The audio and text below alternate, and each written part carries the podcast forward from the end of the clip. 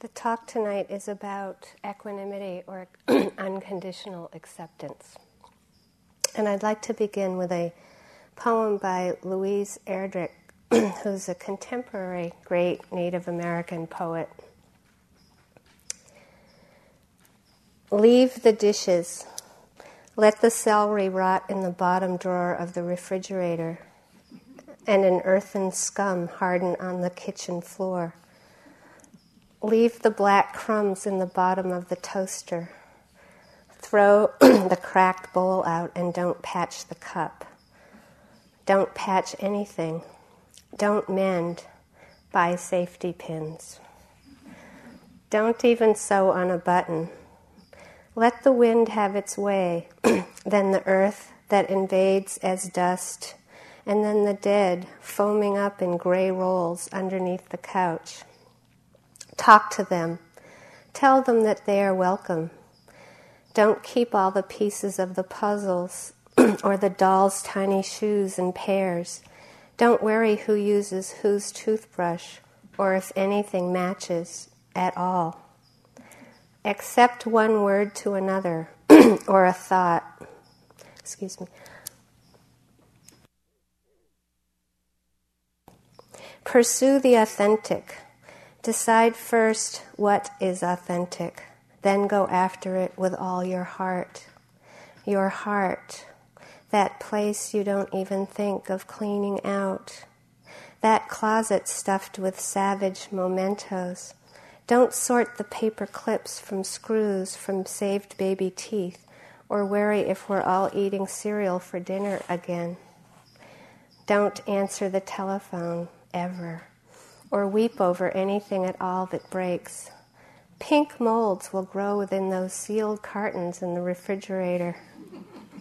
Accept new forms of life. and talk to the dead who drift in through the screened windows, who collect patiently on the tops of food jars and books. Recycle the, ma- recycle the mail, don't read it. Don't read anything except what destroys the insulation between yourself and your experience, or what pulls down, or what strikes at, or what shatters this ruse you call necessity.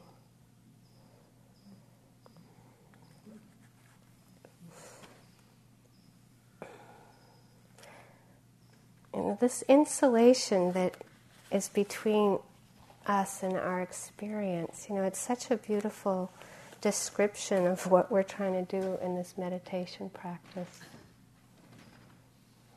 To understand what that insulation is. Last night, Christina talked about patience, and in um, the text, it's um, described, as she said, as a parami, one of the ten paramis. Uh, and in one of the texts I read, it's described as the mother, the mother of the paramis, patience. And equanimity is called the father of the paramis. And if you think of perhaps the child that would come about between patience and equanimity, it would be freedom or awakening.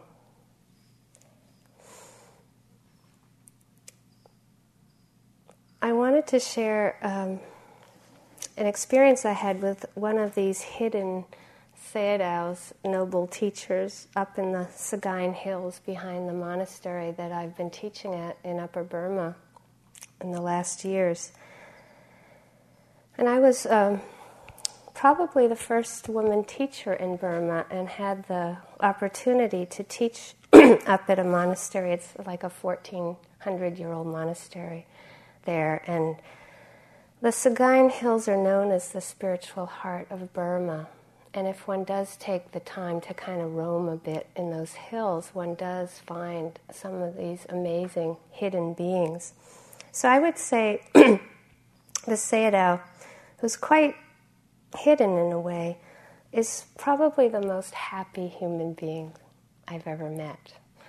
And we had a number of discussions because one of these young people that lived with um, me for some years since he was 15. He's now 24 and he's fluent in Burmese and translates for us in Burma. So it's pretty amazing to have him accompany me in these roamings through the hills and have someone to translate. And the manager of the retreat, one of the managers, decided that um, he wanted to ask the Sayadaw about um, giving a talk on dana. You know, in the West, at the end of retreats, there's usually a talk about generosity or dana. and we were running late, we were in a big hurry. Um, and he said to me, this manager said to me, Well, I, do, I don't want to go unless I can ask him this question. And I said, Well, that's all we'll do. We'll just ask him this question. We don't have to do anything else. And we kind of rushed there, came in, bowed. And just to give you the context, you know, they don't give dana talks in Burma. You know, they don't, you know, you kind of grow up with understanding all this. It's like you breathe it, generosity in the air, like from being a child. So th- this friend explained to the Sayadaw um, all about how we were having this Western retreat and in Burma, and that he was going to give a talk about generosity. And did he have anything to share with us about his understanding of generosity? And he started just laughing. You know, he's just laughing, and he's like, he's just so animated. He's really like a kindred spirit of mine. He's so funny. He's like gets up and he's like, "You want to know about dana? And it's like, and he ran over to this altar and he grabbed a bunch of oranges and he put them in this manager's lap and he said, "Here, here's dana. You want to know about dana? Take these oranges." And he laughs and laughs and laughs. And then he's like. You want to know about dana? Well, and he goes up to the altar, grabs a bunch of bananas, and throws them at this friend. You know, I mean, it was so funny. it's like, here's this is dana, and then tears started just coming down his cheeks. He was laughing so hard, and he said, "Look up at the roof. That's dana." And he said, "Look at your body." You know, he said, "You wouldn't have even been born a human if you hadn't practiced a lot of generosity." It's like your body is so precious. It's so precious to be human.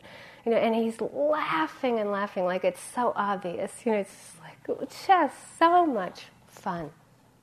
You know, it's it was so um, interesting to, to just have somebody teaching through uproarious laughter like that. Um, and I think that sometimes we forget um, in the wisdom practice that it's all about receiving. It's all about receiving how life is. You know, and so that being able to cultivate a receptive attention so that we truly are able to be still enough to receive sound or silence to be truly still enough to really receive the life of a breath. And you know, we're doing it with taste, with body sensations, with touch, with thoughts, with emotions. We often forget that um, the deepest spiritual emotion is really gratitude. You know, and this this happy sayadaw's tears, I always feel the joy is coming from also just this deep place of gratitude and understanding.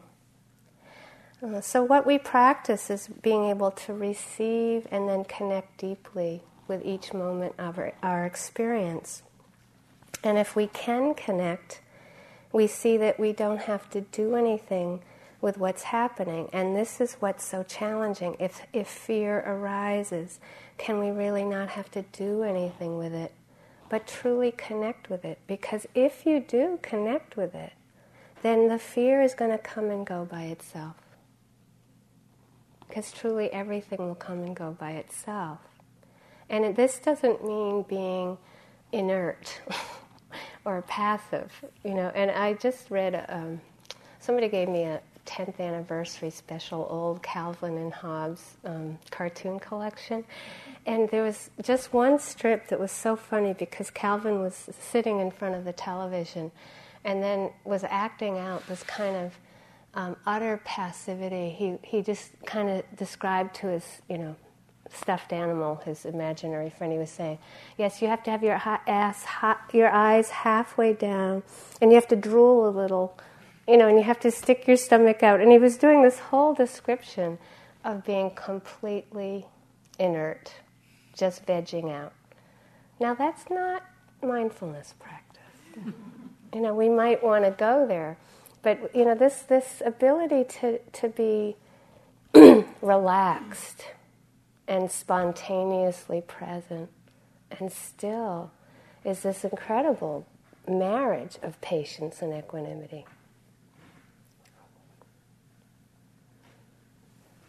And the other little detail besides connection, besides letting experience be, is really not taking life personally, not taking the fear personally, not taking, if the breath is shallow, to not take that personally, to not need it to be other than it is. so the idea is that we start um, allowing, you know, each step to be as it is, to let despair be as it is, to just let whatever is appearing in our life to just be.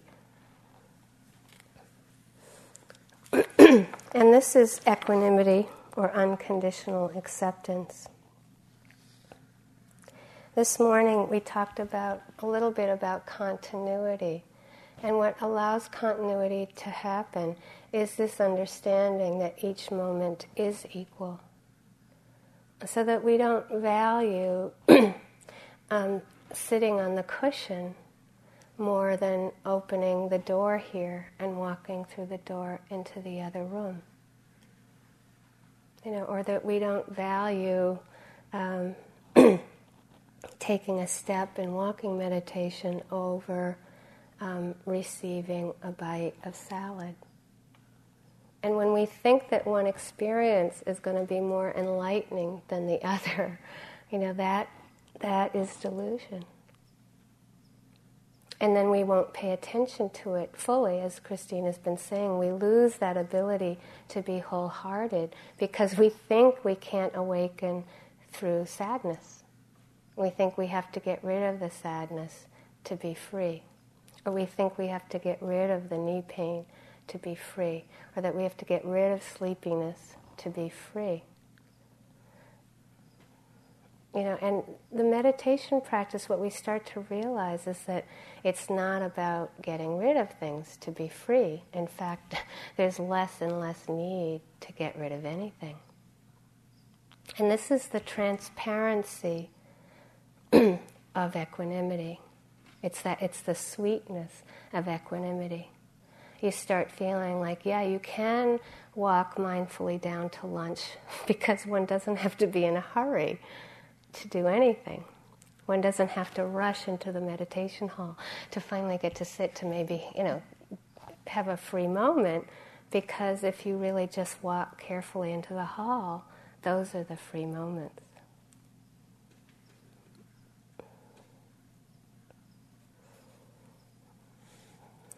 So, again, in terms of um, a receptivity, you know, we, we know when we start feeling more liberated when we can not only receive the movement of the breath, and, and that truly is a teacher, noticing it begin, live, end, is how we learn to let the sadness begin, live, end, or to allow the knee pain to begin, live, and yes, end.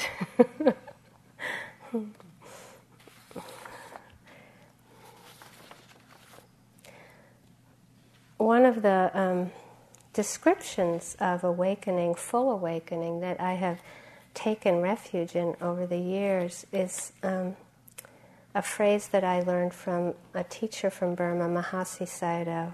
And he described it as full enlightenment, as no more desire for existence and no more desire for non existence. And that's so pure. It's like if we're measuring how free we are. You know, that's the description basically of the wanting mind and the non wanting mind, the aversion or fear. no more desire for existence, of becoming me or my or mine, and no more desire for not wanting to be here. And when we start to investigate these two aspects of suffering, um, we can see that they're just temporary moments of a separate self. You know, and, that this is the encouragement to really look at what is this insulation between ourself and our experience. It is these um, hidden temporary moments of identification with wanting and not wanting. That's all a separate self is. All a separate self is is our attempt to control.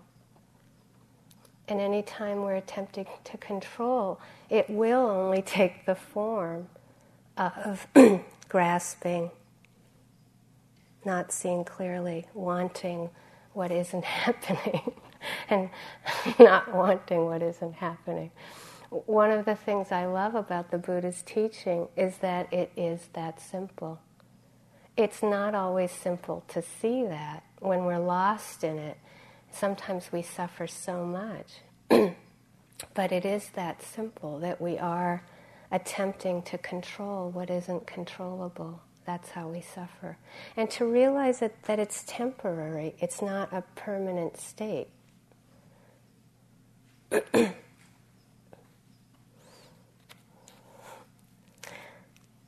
so this happy Sayadaw ha ha ha ha. Do you want to know about Dana? You know what is what does that mean? You know, and it, it means that whatever's happening, we no longer have to be limited by any experience that's happening.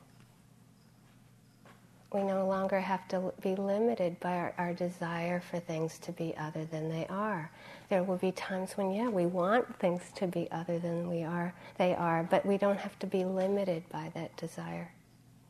We don't have to be limited by not wanting to be here. We don't have to be limited by all the things we think we need that aren't happening.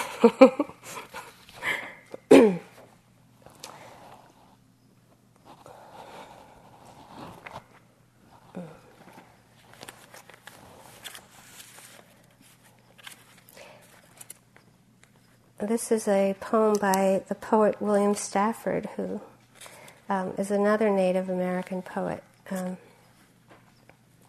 who isn't contemporary. This is called For My Young Friends Who Are Afraid. There is a country to cross you will find in the corner of your eye, in the quick slip of your foot, air far down, a snap that might have caught and maybe for you, for me, a high passing voice that finds its way by being afraid. That country is there for us, carried as it is crossed. What you fear will not go away. It will take you into yourself and bless you and keep you. That's the world, and we all live there. You know, to realize that we can find our way by allowing ourselves to feel the fear. You know, instead of having to get rid of the fear, that we find our way by going through the experience of fear. What you fear will not go away, it will take you into yourself and bless you. You know, that's, it's so remarkable to really get that sense that that's how it works. I have a, um, a friend that's also a student over some years that uh, came to a retreat last year in Massachusetts. And he has a very busy life, kids, and eking out the 10 days for this retreat every year is so hard for him. You know, he just barely pulls it together. And this year he even called and he said, I don't think I'm going to make it. And I was just like, try. And on his way to the um, retreat, he had to do a number of errands, and he um, somehow his wife's computer fell out of the car, and he ran over it. Like, he ran over his his wife's computer, and then his car blew up. You know, like just incredible obstacles, you know, on this way to this retreat. Uh, you know, and he got there a basket and a lot of fear started to come up during the retreat. And you know what we all do with it? It's like we try to talk ourselves out of it. We rationalize it. Then we analyze it. We try to figure out where it came from, why it's here.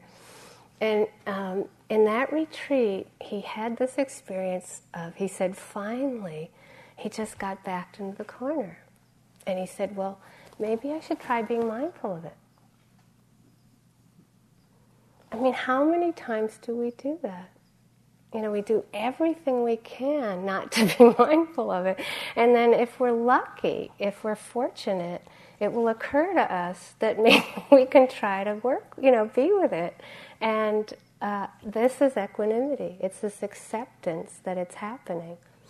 And it's like he said, it was like he fell into it and into this experience.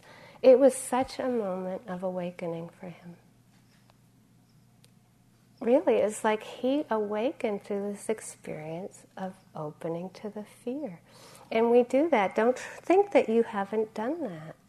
It's like we, we, we do it and, and then we have to struggle again with our resistance to what's difficult. it's okay. The art of meditation is learning how to skillfully and more and more wisely move back and forth between um, a pure concentration and moment to moment concentration. So, pure concentration is a kind of seclusion and a protection for us. And it's like the compromise in Vipassana practice is this anchoring with one thing. And usually we encourage that to be the movement of the breath, but for some people that might be sound or the body, um, if the breath isn't so stable or neutral as an anchor. But the ability to, to say you're sitting and you're with the breath. Um, pure concentration would be if a knee pain arose, even if it called the attention, you'd stay with the breath.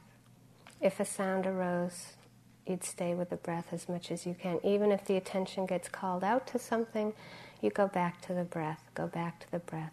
That's seclusion. That's protection. And the goal of that and you can hear Christina and I emphasize how important that is. It's like you're not opening to moment to moment change. You're not opening to that vast range of sight, smell, touch, taste, you know, uh, thought, emotion. That flow of experience is what the Buddha called dukkha. That moment to moment change. The second foundation of mindfulness, the emphasis on pleasant, unpleasant, neutral feeling.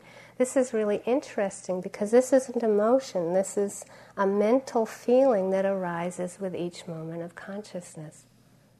And again, it's the Buddha taught that each moment of consciousness, whether it's seeing, smelling, touching, tasting, thinking, um, is accompanied by a pleasant, unpleasant, or neutral feeling. when we start to grasp that world of change that we're born into, you know, we start to see what is meant by dukkha, the unreliability of how things are.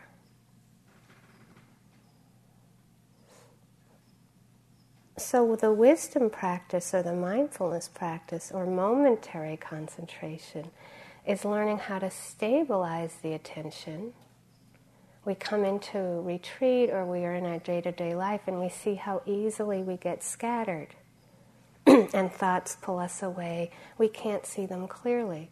So the idea is that we stabilize, seclude, exclude, so that also we can open to moment to moment change. And that's the mindfulness practice. It's called momentary concentration. And you all know it happens. It's like when notices a sound, a body sensation, a thought, another body sensation, usually we'll get lost in a thought at some point. and we re anchor, we stabilize again. Sometimes, if the attention is in balance with mindfulness and concentration and equanimity, we don't have to restabilize. There'll be a thought, a body sensation, a sound. We might get lost in a thought, but we don't have to go back to the breath because the attention is so stable. It just can, it doesn't have to exclude. It just flows. At some point, we'll get lost in a thought. It's okay. We either restabilize with the breath or not. so you can see the practice goes back and forth between that seclusion and exclusion, which is skillful means sometimes. And it's not a regression. You know, sometimes I think people will think, well, I'm above being with the breath. You know, you know that somehow it's a lower thing to do, when really it's all just skillful means. That's the art of being able to know when to stabilize and be still and quiet in that way, and when to open up and let it flow. And often we're doing a mixture. We're doing the stabilizing, opening, stabilizing, opening. The goal of the mindfulness practice is wisdom. The goal of pure concentration practice is tranquility, stillness, ease. One of the things that's really important to understand is that sometimes we'll be having insight and we, we don't necessarily like the insight. So say we're, we're, we're opening up and we're letting things flow, and we get a sense of how unreliable experience is. That's insight. But sometimes we have aversion to it, and we don't even know that we're having aversion to insight. You know, this is really important. Sometimes people are having insights a lot of times we're having insight and we don't even recognize that we're having it because we don't like what we're seeing.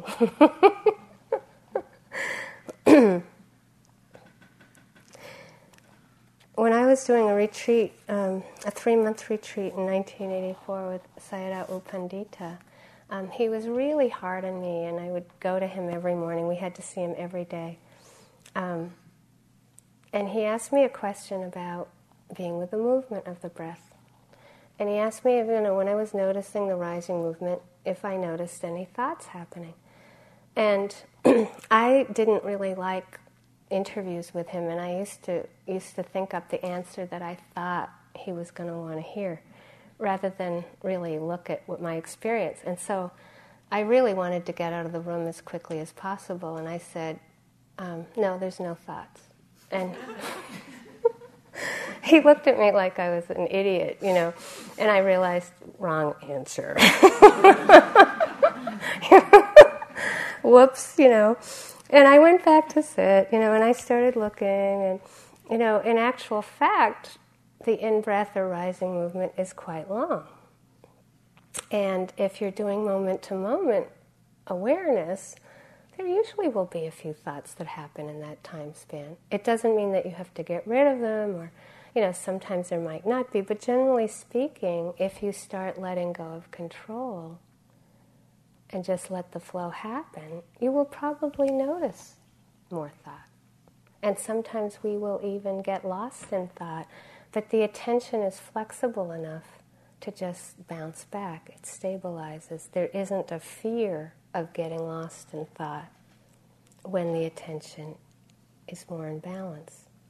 And then, if one tends to get lost in the thought, and if one is lost, then one stabilizes again. So there isn't a fear. You see, the more one doesn't think that one or the other of these kinds of practices are above or below each other, just like we don't have to think that sitting is more important than walking, or that eating is more important than sleeping. You know, it's just like when one starts to just recognize that each experience is equal and that stabilizing is as important as opening.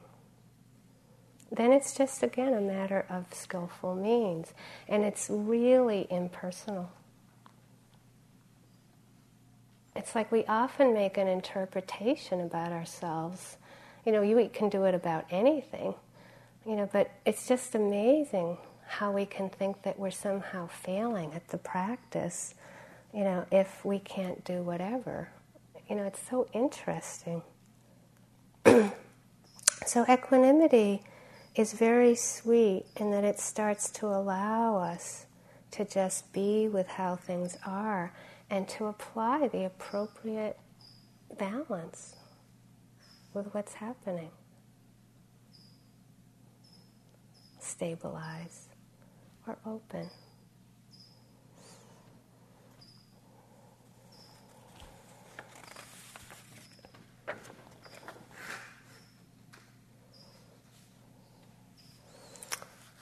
One of the things to investigate a little bit in relationship to this is that we tend to um, prefer at times the ease and the seclusion of the concentration. And we don't always like that wisdom tells me I'm nothing. I mean, developing a taste for emptiness sometimes isn't what we thought we were bargaining for.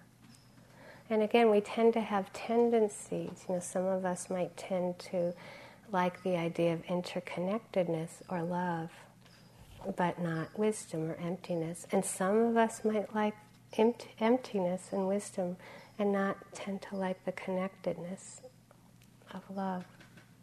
Um, so it's really interesting to see how I found for myself and noticing many people over the years that um, if you if you just sit and walk, um, it'll balance you. You know, because if you just kind of surrender to the practice, it's it just will inevitably balance us. If we start picking and choosing, well, I want to do it, you know, majorly this way and avoid the walking because we like sitting or we like sitting I mean, walking and we avoid the sitting. That's when we start to see how we kind of go out of balance by following our preferences. Um, then we, we start reinforcing actually tendencies, and it's not so um, healthy.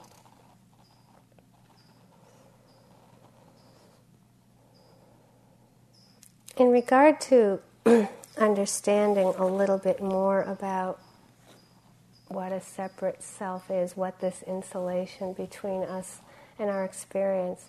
Just to say again that um,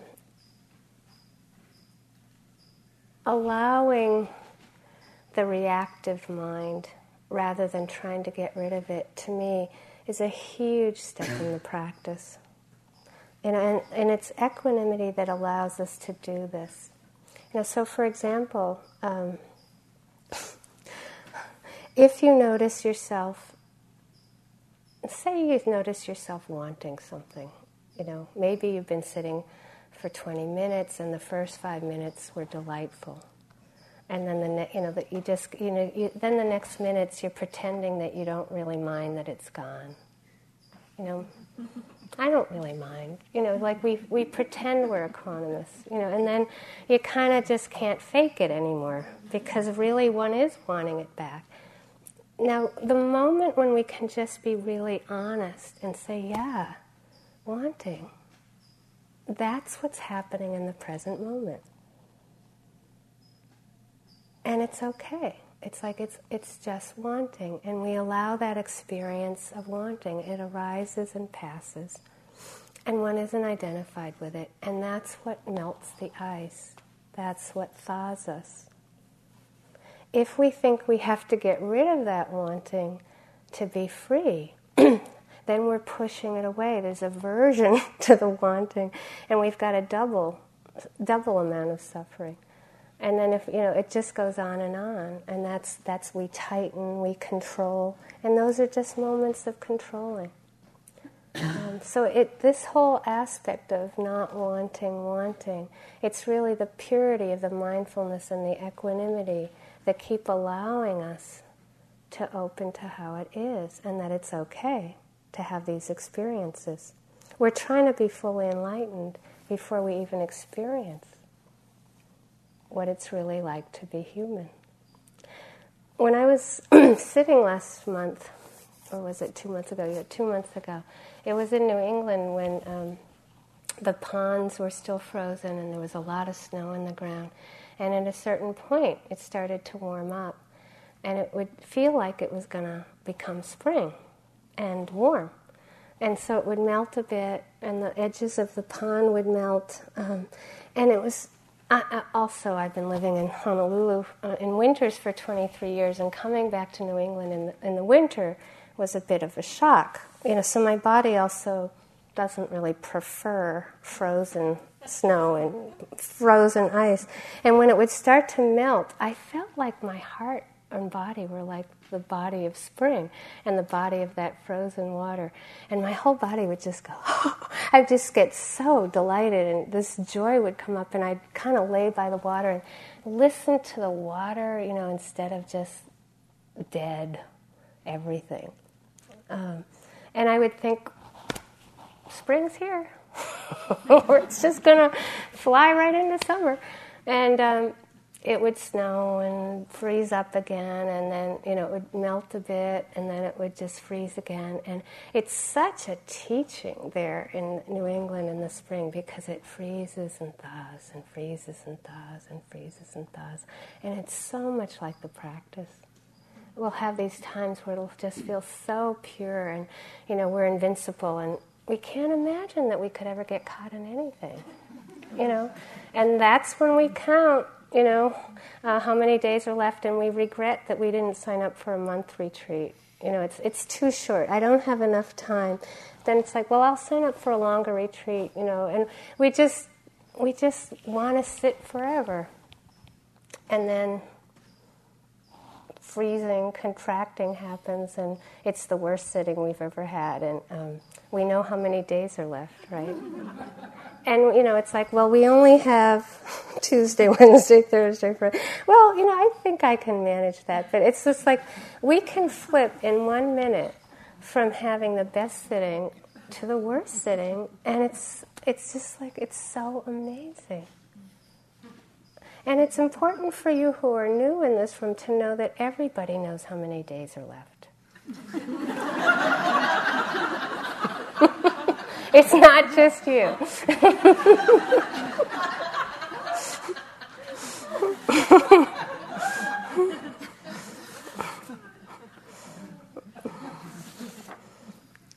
Resistance is slippery. You know, when I, I was sitting this time I was taking a closer look at it, and I'd be having these sittings that just would be so quiet and would feel so pure. And there'd be this tiny, distant thought that would come in I can't take this anymore. And it would seem so neutral in a way, it was so distant and light, and yet the power of it would be so strong. And I would also know that most of the time it was time to get up and walk. You know, that it was really time to kind of walk, build up some energy so that I could be mindful of that thought and not succumb to it. You know, so resistance is really slippery, and resistance will find it's almost like resistance and doubt finds um, the key to what we're going to fall for. It's like you might have a very different thought that seduces you than my thought. But the nature of the thought is the same, which is that it'll create self doubt, doubt in your practice, doubt in everything, um, when it's when it's hard. and that's the time to head for the breath, or you know, to find an ease in the walking, or to just open up and receive the beauty of this place. Stare at a deer or a turkey for a while. The um, near enemy of equanimity is indifference. Um, and it'll feel like we're accepting, but in actual fact, we're disconnected. We're not receiving the experience. I have a um, five year old great niece who um, likes to pretend that she's accepting, and she's so transparent. I, I just love watching her grow up it, because she's so obvious when she's being indifferent and not caring versus really genuinely not, you know, being clear and genuinely equanimous. One of my favorite moments with her was it was pouring rain outside, and when I visit her house, I tend to leave most of my things in the car, and I only bring a few things in. Um, but that means I'm tend to be going out to the car and getting this and that. And she's very attached to me, so anytime I go outside the car, you know, uh, she's with me. With kind of, she likes to go in the bathroom with me. She likes to watch me take showers. She just really is at that stage where she likes to do everything with me. And um, and I know she knows that her mother doesn't want her to be doing some of the things. So, like the other day, I went into the shower and she snuck in at the last moment and she said, "Don't tell my mother that I'm in here." and she's doing this a lot now. Like, don't tell my mother that we're doing this, or you know. And I'm like, but Brenna, you know, I actually like your mother. you know, she can't quite get like that. I'm actually, you know, going to care how her mother feels. You know, she's at that age where she's trying to find her independence. Uh, so one day it's pouring rain. Her parents are right in the living room, and they they yell out, "Brenna, you can't go outside to the car." And so we're at the door, and I'm about to go out, and she looked at me, and she really, with pleading eyes, she made me squat down to her eye level, and she said, Who cares? and it looked so equanimous. I mean, it was so close to perfect. You know, it's, and I said, Well, clearly you don't care.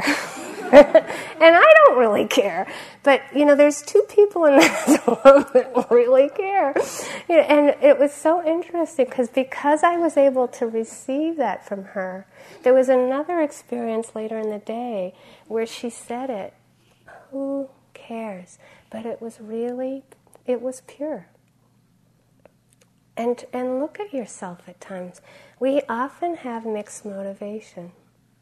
And it's okay. It's like sometimes it's pure and sometimes we're really off, but we're slippery and we're pretending that we're not.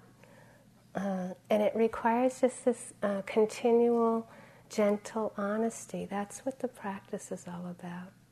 It's just a more and more honesty about what really is happening. And when we can be that honest, we can be with it. And it's never, you know, we all know this, but more and more we just see that it's really that resistance to say, like the fear. We try everything we can, and then finally we go, oh, it's fear. There's that honesty. We go through it. It's okay, and we learn. And that's that sweetness of acceptance or equanimity.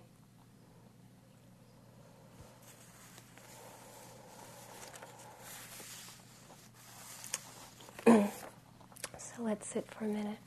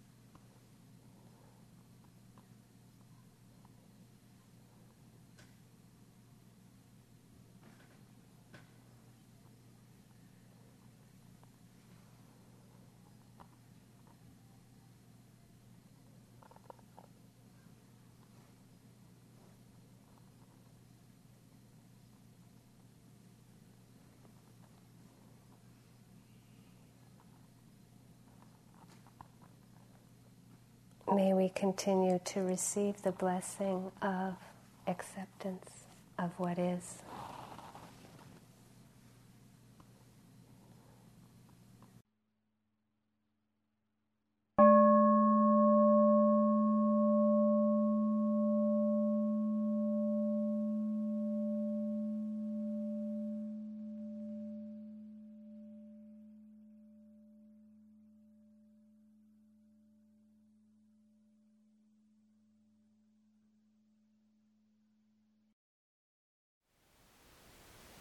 Thank you for listening. To learn how you can support the teachers and Dharma Seed, please visit dharmaseed.org slash donate.